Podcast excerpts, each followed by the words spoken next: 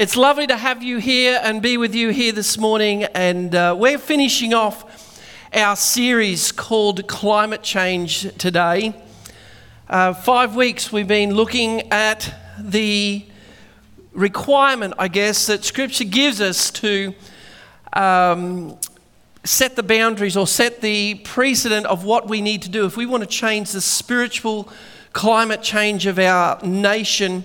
Then we need to be praying. And we've just finished this week a week long prayer, a week long time of prayer for our community and our nation.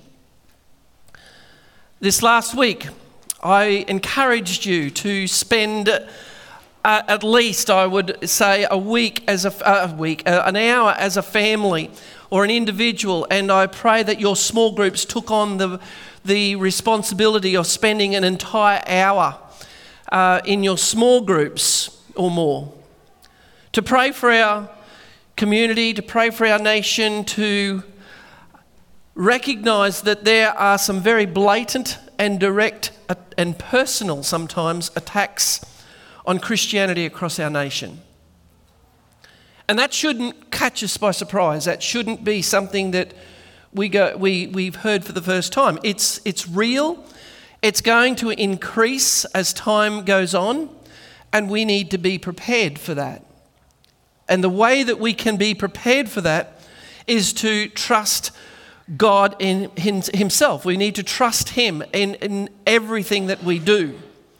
While the physical terminology of climate change and the implications of what scientists and others are saying uh, are the effects of climate change have been in our news for a long, long time. They're consistently uh, in the news, number one spot, apart from probably at the moment, COVID seems to have overcome all of that again at the moment.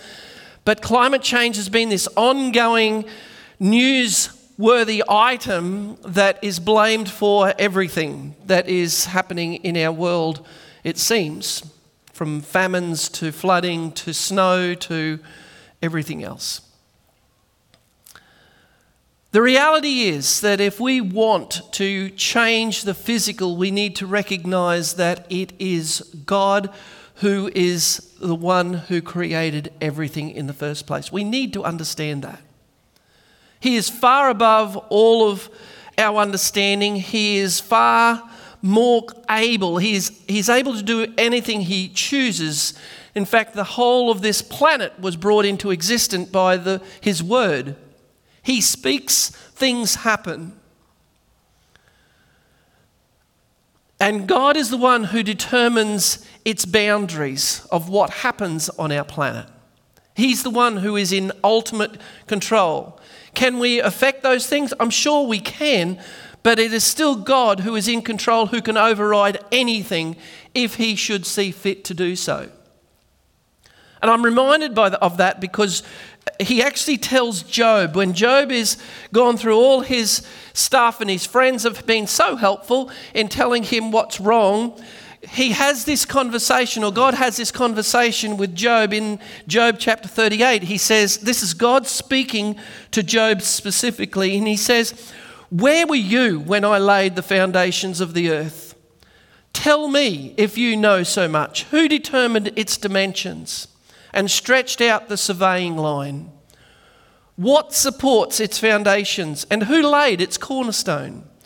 As the morning stars sang together and all the angels shouted for joy, who kept the sea inside its boundaries as it burst forth from the womb? And as I clothed it with clouds and wrapped it in a thick darkness, for I look, locked it behind barred gates, limiting its shores. And I said, This far and no further will you come. Here your proud waves must stop. And right there is the key to the physical climate change that's been talked about for so long. Those boundaries that we're concerned of rising sea levels and all of the other melting solar caps and and, and the intense heat in places and the intense cold in other places, we've attributed to things that we think we have control over, and we don't.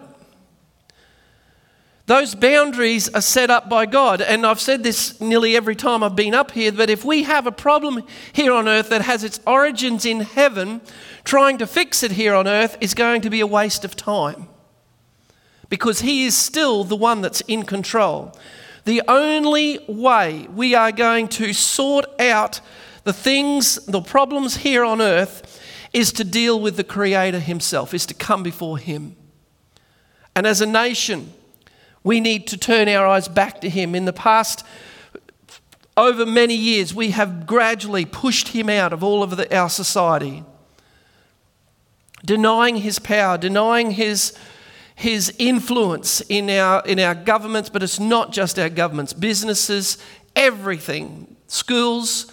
He's been pushed out from us. Is he pushed out? No, he's not. But he's been, we have denied him. And so God's going to, there are consequences. God's going to reveal himself in some ways. There are consequences for denying God in that. And that's what this series is really all about. It's, it's not specifically about the climate change as we hear, it's how do we change the spiritual climate of our nation so that everything changes. It means that we need to pray. It begins with prayer. We've spoken of our need as a Christian to take this responsibility. Last night we talked about that. The responsibility is ours.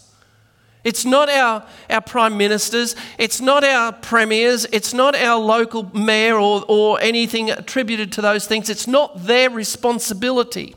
Unless, of course, they have given their hearts to the Lord Jesus Christ. But from a secular point of view, it's not their responsibility to pray. It's ours. If my people will humble themselves and pray, these things can change. Humble themselves, pray, seek my face, and turn from their wickedness. 2 Chronicles 7.14, we're going to get to it on screen. You can put it up now if you like. But it's there. If my people will humble themselves. It doesn't say if, if the world turns around, if the nation turns around, it's us that it's talking to. So it's our responsibility. It's no one else's problem in the sense of needing to pray, because they won't. The reality is they're not going to do that. So, as we conclude the series today, I want to leave us with, or I want to show us a picture of two churches, two different churches, and we're going to talk about what does a praying church look like? How do we pray, or what does a praying church look like? Jesus condemned the Pharisees and religious leader for using the temple as a place of unholy worthy in, in Matthew 21 he says he said to them the scriptures declare my temple will be called a house of prayer but you have turned it into a den of thieves this place, this building that we meet in every week, has been dedicated to be used for the Lord Jesus Christ. It's not a common building, it's been set apart for His glory and His honour. And I want to make sure that this place too is a house of prayer. Not just superficially, not just putting God into a box, but how do we pray as a church? How can we encourage people into prayer? Because realistically, still, the, the least attended meetings of the entire church are prayer meetings always have been. It seems like there's no way to change that, but I know there is. We can't let that be the case. This place needs to be used for holy purposes and honouring God in everything that we do in that. And today I want to give you this picture of these churches where one of the churches was embedded in a culture not dissimilar to our culture and another where a young pastor is given advice on the importance of prayer or making prayer central to the church, to the local church. So, to give you a picture of these two churches, the first one is in Acts chapter 11. it's the church of Antioch. I love uh, it's, it's an amazing church. I think it would be wonderful if we could take a lot of lessons from Antioch. Let's what read. It says, Now those who were scattered after the persecution that arose over Stephen travelled as far as Phoenicia, Cyprus, and Antioch, preaching the word to no one but the Jews only. But some of them were men from Cyprus and Cyrene, who, when they had come to Antioch, spoke to the Hellenists, preaching the Lord Jesus Christ, and the hand of the Lord was with them, and a great number believed and turned to the Lord. Then news of these things came to the ears of the church in Jerusalem, and they sent out Barnabas to go as far as Antioch. And when he came and had seen the grace of God, he was glad and encouraged them all with that the purpose of heart that they should continue with the Lord. For he was a good man, full of the Holy Spirit and of faith, and a great many people were added to the Lord. Then Barnabas departed from for Tarsus to seek Saul, and when he found him, he brought him to Antioch. So it was that for a whole year they assembled with the church and taught a great many people, and the disciples were first called Christians in Antioch. Excuse me. I probably need to give you a little context of this church. Because as we read through that, it's, it's easy to miss the significance of this church in Antioch. During the time of the New Testament, Antioch was a center of commerce. It was a, a relatively big city. It's, it was an important political town or power in the Roman Empire. And, excuse me. Though Antioch is hundreds of miles from Jerusalem, it's a long way from Jerusalem. So we've just read that they sent Paul and Barnabas ended up going there as well. It was a long trip to go from Jerusalem. There is a significant Jewish population of about half a million, 500,000 people in Antioch. And they'd been there for a long time, becoming a powerful population within the city. And in the second half of the century, of the first century, Herod the Great paved the streets with marble. It was a very influential place and had a lot of money attributed to it. it stood near the mouth of the Orontes River and it was about 24 kilometres from the Mediterranean Sea. It was famous for its gambling, extravagant way of living, and one writer describes it like this Antioch was famous for its chariot racing and a kind of deliberate pursuit of pleasure which went on literally day and night.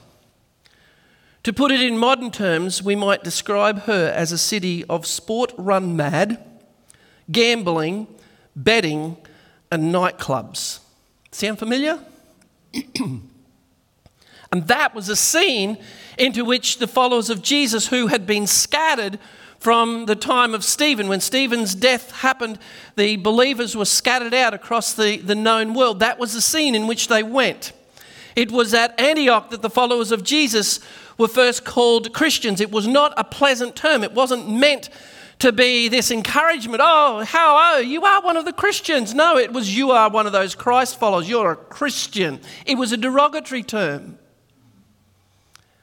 Because of the whole nature of society, it was, they were frowned upon for being a Christian. Again, sound familiar? So, this is, a, this is a relatively new church. It's not that old at this point in time, built in a, in a culture of materialism and consumerism, and the church still continues to grow. And then it's not too long after we, we actually read about a leadership prayer meeting that happens in the church of Antioch. And that it took place and it paved way for a major shift in the church and the understanding of the activities of the church, led by Barnabas. Remember, Barnabas was there, he called Paul in, and the leadership called a, a meeting. It was a picture of a multi language, multicultural, multi gifted leadership team meeting. And we read of that meeting in Acts chapter 13. It says, Now in the church that was at Antioch, there were certain prophets and teachers Barnabas, Simeon, who was called Niger, Lucius of Cyrene, Manaen, who had been brought up with Herod the Tetrarch, and Saul. There's the leadership of this church. And as they ministered to the Lord and they fasted, the Holy Spirit said, Now separate to me Barnabas and Saul for the work to which I've called them. And then, having fasted and prayed and laid hands on them, they sent them away. We've already read that they were there for about a year. So, this is not a long or an old church. But do you see what happened at this, at this time in a relatively new church? These leaders gave themselves up to commit to worship and prayer, to fasting and prayer as well. They received a message in that time from the Holy Spirit. It was a significant instruction, if you really think about that, for a brand new church with influential leaders like Barnabas and Saul who are part of that, for two of them to be set aside for a special mission. And so they prayed. It says, after further prayer and fasting, they sent them on their way. There are a few questions that could be raised that we're unable to answer in regards to how that all took place or, or what they heard and all of those sorts of things. But that's the facts really are still there. There are some things that are very clear. There is a group of people who were committed to fasting and prayer. They gave serious time to that. They heard from God. They followed the instruction given to them by God, and they sent Paul and, and Barnabas out, or Saul and Barnabas, it was Paul by then. And Antioch then became the launching pad for a lot of mission and church planning experiences from that point on. It was central to everything that took place in that area itself and seeing the gospel message preached across the known world at that time. It was a good church, fresh, new, prayerful. The second incident of church prayer I wanted to look at is written in a letter to a young pastor named Timothy. He was the pastor of a church in Ephesus. And Timothy was facing some people who had somehow were bent on, on majoring on things that weren't that important. They'd been distracted from the message that they knew and, and had gone down a, a rabbit warren for some reason. And Paul was calling Timothy to, to deal with that. And they, whatever these unnecessary conflicts and arguments, we read about them, but we don't know exactly what they are specifically. From what we know, it appears they'd been caught up in some new trend or new discovery in religious thought. And Paul had viewed this and seen this as being very divisive and speculative. And so he talks to Timothy, writes to Timothy, and he says this in Timothy, 1 Timothy 1. He says, When I left for Macedonia, I urged you to stay there in Ephesus and stop those whose teaching is contrary to the truth. Don't let them waste their time in endless discussions of myth or spiritual pedigrees. These things only lead to meaningless speculations, which don't help people live a life of faith in God. The, five, the, the purpose of my instruction is that all believers would be filled with love that comes from a pure heart, a clear conscience, and genuine faith. but some people have missed the whole point. They have turned away from these things and spend their time in meaningless discussions. They want to be known as teachers of the law of Moses, but they don't know what they're talking about, even though they speak so confidently. Now, we might not know the details of what was going on there, but we get the general drift of the conversation or the, the situation of what's happening. As Paul outlines for Timothy the things he needs to implement. And right there in the middle of, of what Paul's letter is to Timothy, it says, Paul writes this He says, I urge you, first of all, to pray for all people. First thing, ask God to help them intercede on their behalf, probably because they wouldn't do it for themselves or they were unable to do it, and give thanks for them. Pray this way for kings and all who are in authority so that we can live peaceful and quiet lives marked by godliness and dignity. In every place of worship, I want men to pray with holy hands lifted up from God, up to God, free from anger and controversy. What Paul is urging to Timothy is to ensure that the prayer is the central part of everything that takes place in this church at Ephesus. What Paul's desire and, uh, is that their focus would be in not inward thinking, but it would have an outward focus to that as well. Prayer is the antidote for divisiveness. Paul even suggests that they pray for their Roman emperor, who was not a Christ follower himself, who had nothing to do with Christianity. In fact, he was putting things into place that were quite contrary to, to the Christian faith at that time. Serious prayer is a great solution for when there is anger and where there is infighting within the church. And prayer is central even here. So, the lessons. There's two churches that we have a picture of in Scripture. There are others, but these are the two I want to look at.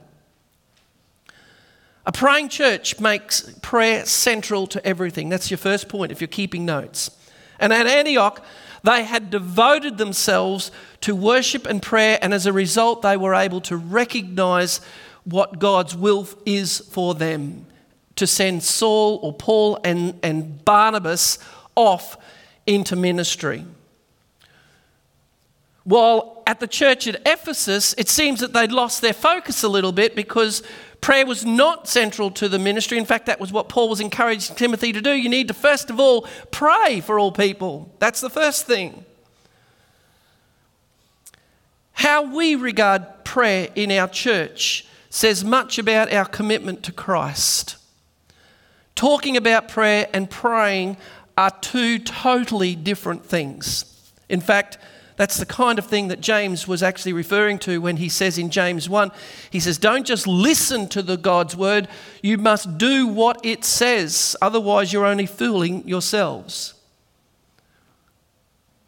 Getting down to pray when we're on our own is, is, is being and being part of regular prayer meetings is, is got to be central to what we do. Making prayer a priority of our, at our small groups rather than being tagged on the end, oh, quick, we've run out of time, let's pray and get home. It can't be like that, or it shouldn't be like that. Having prayer as central part of why we exist is what a praying church should center itself on. Putting legs on our words and following through on the way on what we say. Antioch, a relatively new church, was able to minister to a whole heap of people and was even prepared to send out their, their key leaders and, dis, and, and send them out into ministry. And the church grew. Secondly, a praying church sees prayer as a two way package. Prayer is, is really not just talking to God, it really involves listening as well. I don't know how many times in Scripture I, should have looked it up, I didn't. How many times in Jesus' parables, the, the churches in Revelation, Jesus, Jesus finishes off his talks with, If you have ears, listen, or something similar. He says it over and over and over again. Because prayer isn't just telling God what we want. It never works when all the, the conversation is, is on one side, us telling God what He needs to do, or ask, telling God what we've decided to do and asking Him to bless that. Imagine what God might be thinking. I don't know if you can do this, but you'll get the picture. When we pray, we get down on our knees, we tell Him what is wrong, we, tell, it, we, can, we might even confess, we ask Him for help. And then we get up and we do what we want anyway. If that was your children, you would do something about that, I'm pretty sure. You come and ask me for help, and yet you do what you want anyway. What's the point of doing that?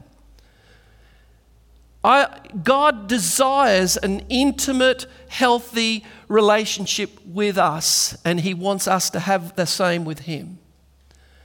And as the church at Antioch prayed, they heard the Holy Spirit speak to them, asking for them or telling them to send Barnabas and Saul away for ministry.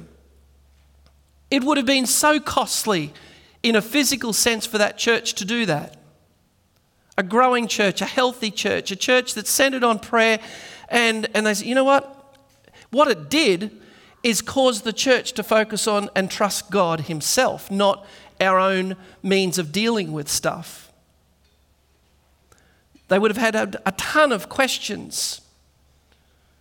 Who was going to lead them? When would they be back? Who's going to check up on, on their spiritual health? What's going to keep them on? Who's going to keep them online? Yet they did it anyway because the Lord God did that.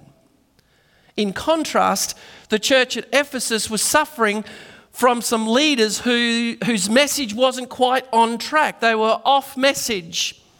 And the church was divided. Why? Because they weren't listening to God. They were listening to other voices and that were around them. And Nehemiah was in a similar position when he was building the wall. I don't know if you remember the story, but he, he was called to rebuild, or God sent him to build the rebuild the walls of Jerusalem. He knew God had told him that. He knew his mission.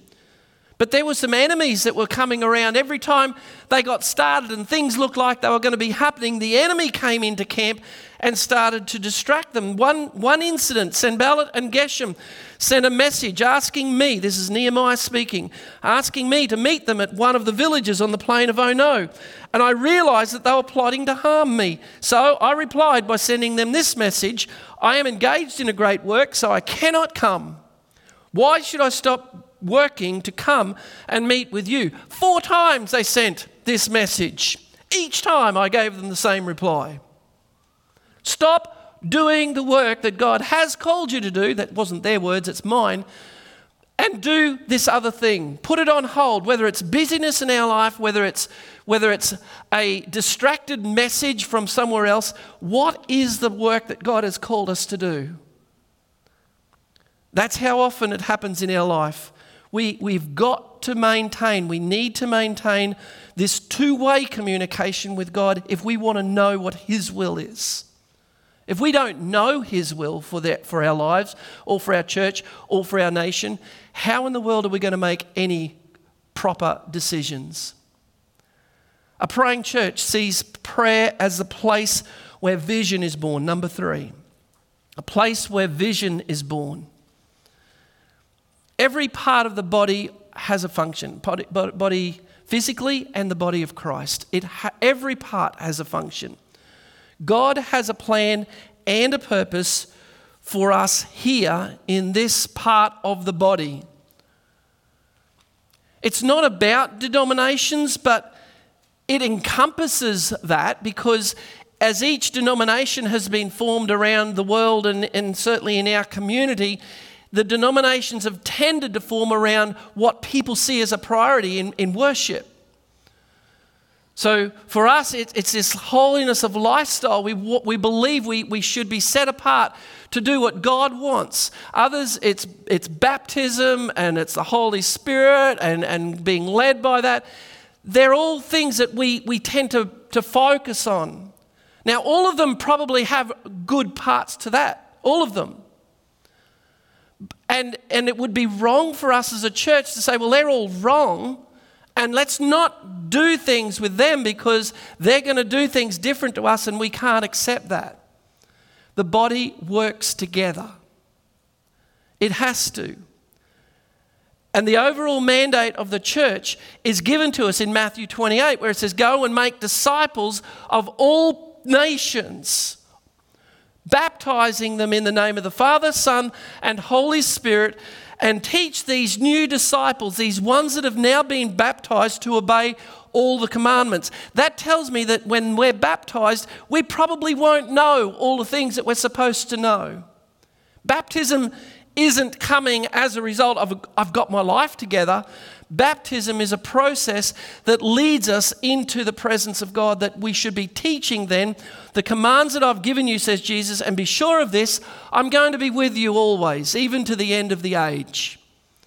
That again tells me this wasn't just a commandment to the people of that time. This is Jesus saying, I'm going to be with the church now, right through to the end.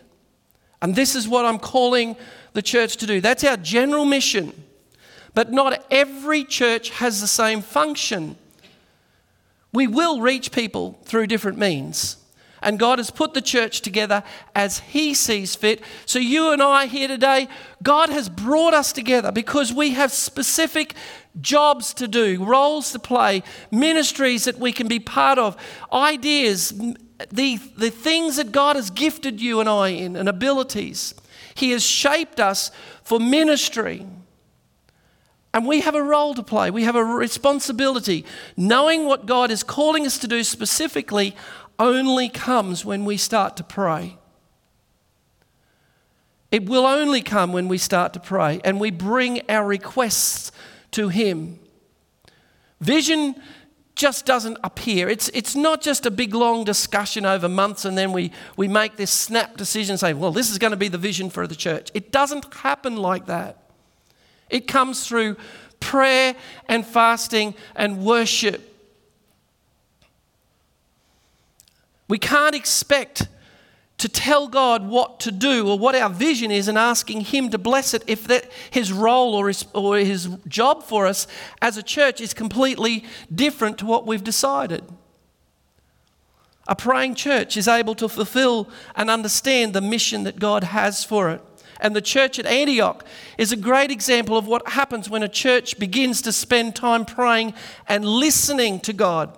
As hard and as costly as it would have been to send out influential leaders into mission, the mission field, not knowing if or when they were coming back, not knowing who was going to take on the responsibility of leadership within the church.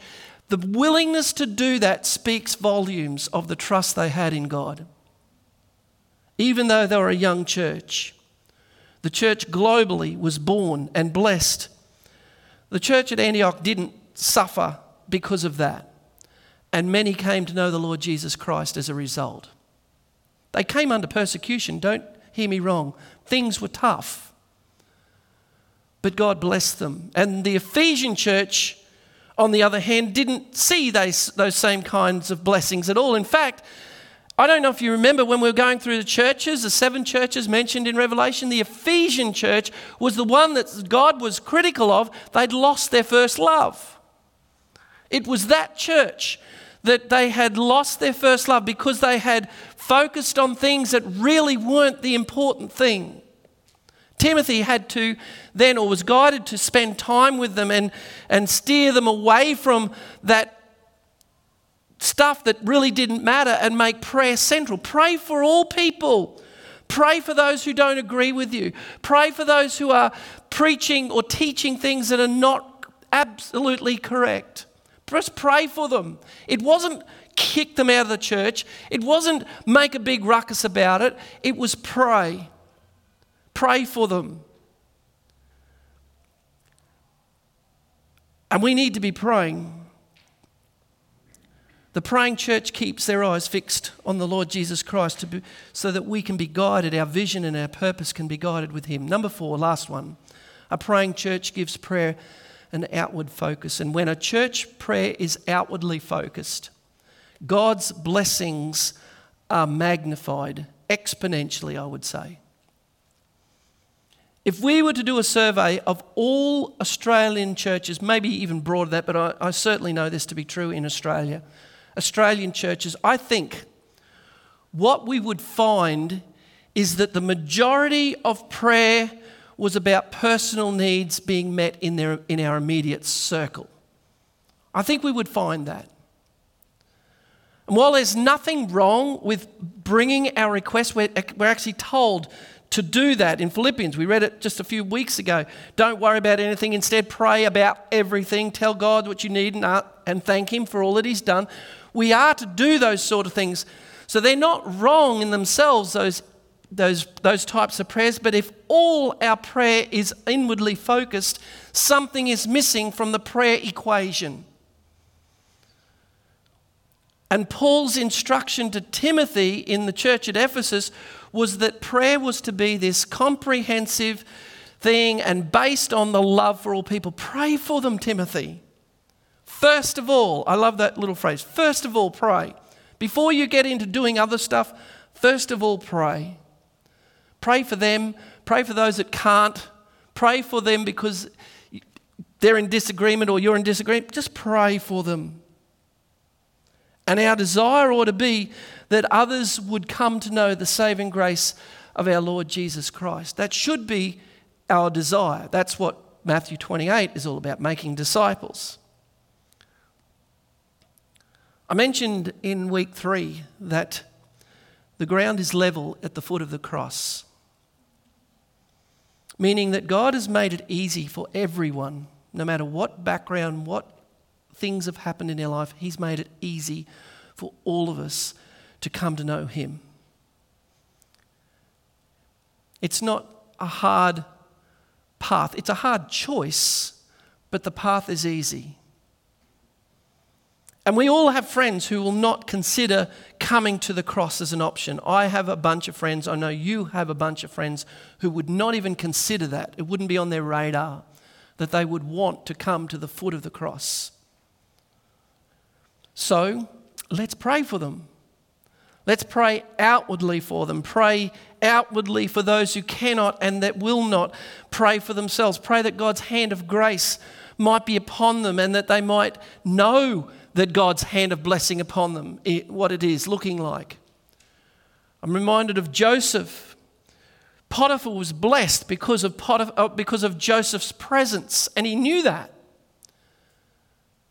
We need, to re- the, the, we need to be like that. We need to be light in this world. And, and this community of people, this town of Yeppoon and, and, and the beyond areas can be blessed because of God's people praying together and keeping this outward focus. This series has been about understanding that prayer is the essential ingredient to our Christian living. We cannot exist without it. The spiritual climate is not going to change without us as God's people praying.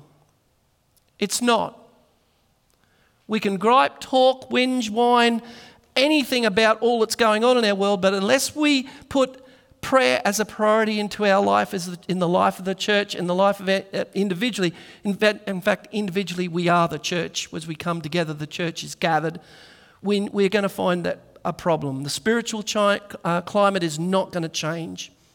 Without, the, without prayer, the kingdom of God will not come. Jesus told his disciples or taught his disciples how to pray. What was the line in, in Jesus' prayer? He taught them, say, Pray, your kingdom come. He's called us to pray for that. And your will be done.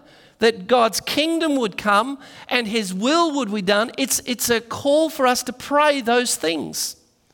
Will it happen if we don't pray? Maybe. But we've been told we should pray for that. It's not whether it can be done another way or anything. It's not up to us to decide that. Our responsibility is to pray that God's kingdom will come and his will would be done. And today, I believe prayer opens up the opportunity, the prison doors, it opens up the preaching doors, it binds the enemy, it opens up heaven, it releases things to happen here on earth that are in bondage. Prayer is the plough that breaks up the fallow ground. It, it's so that the seed, the gospel seed, can start to be sown. Prayer is the thing that we need to be doing in preparation and during the, the growing period, during the harvest time. We need to be praying. Jesus even says, The harvest is great, but the workers are few. Pray, he says. Pray to the Lord. We need to pray because today it's horrific to even think about this, but God is going to witness the death of every lost man and woman that happens on this day. He's going to witness that. He'll observe every brutal act of child molestation, incest, murder, rape. Today, his heart will be broken again and tormented by every vile act that man is able to think up or do. Yet he doesn't turn away from us. He can't look upon the sin, but he does not turn away from us. He purposely sees that and he weeps because of his love for us.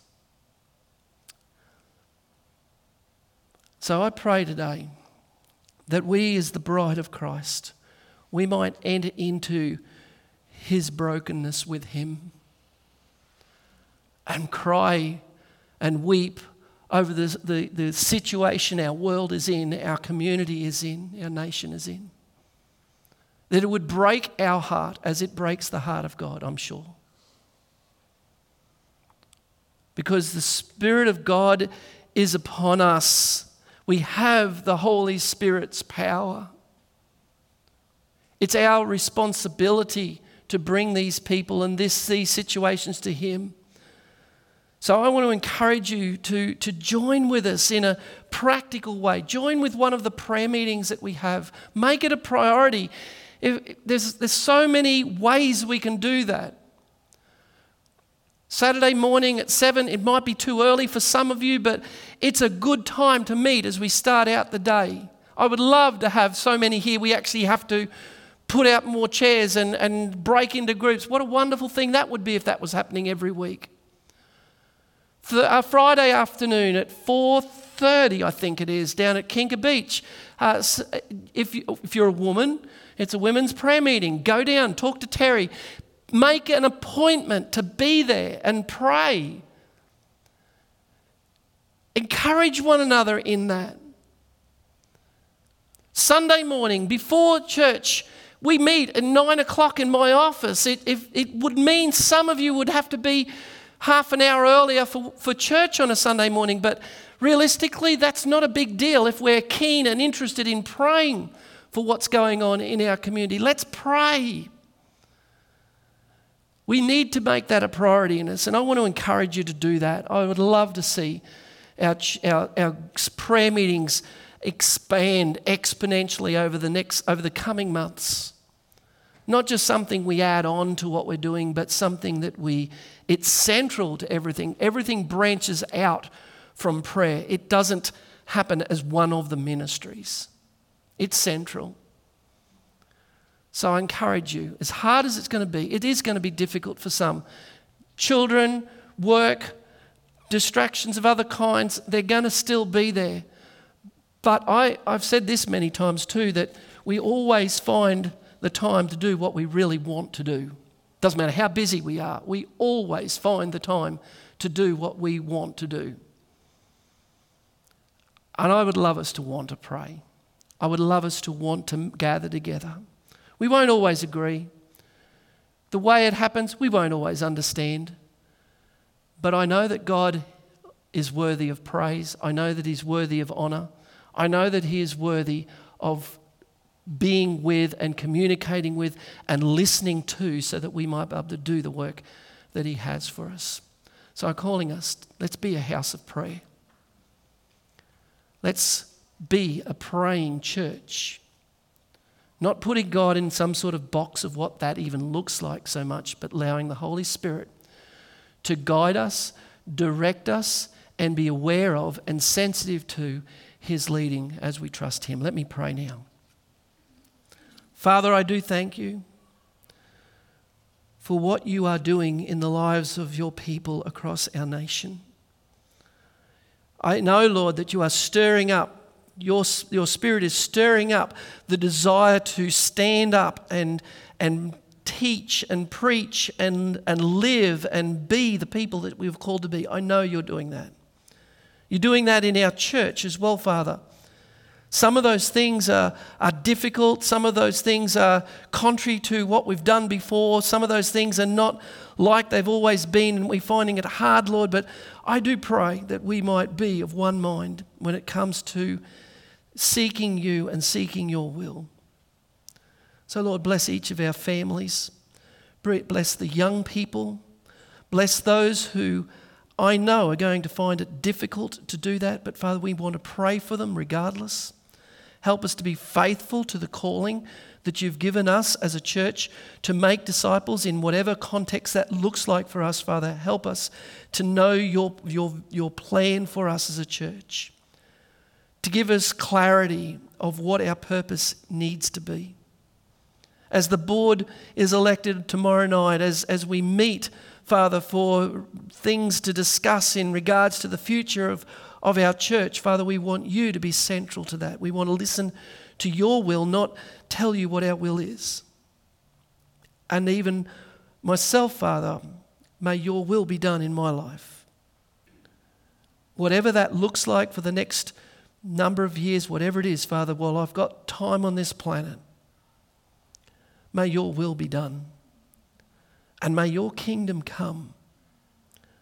In Jesus' name we pray. Amen.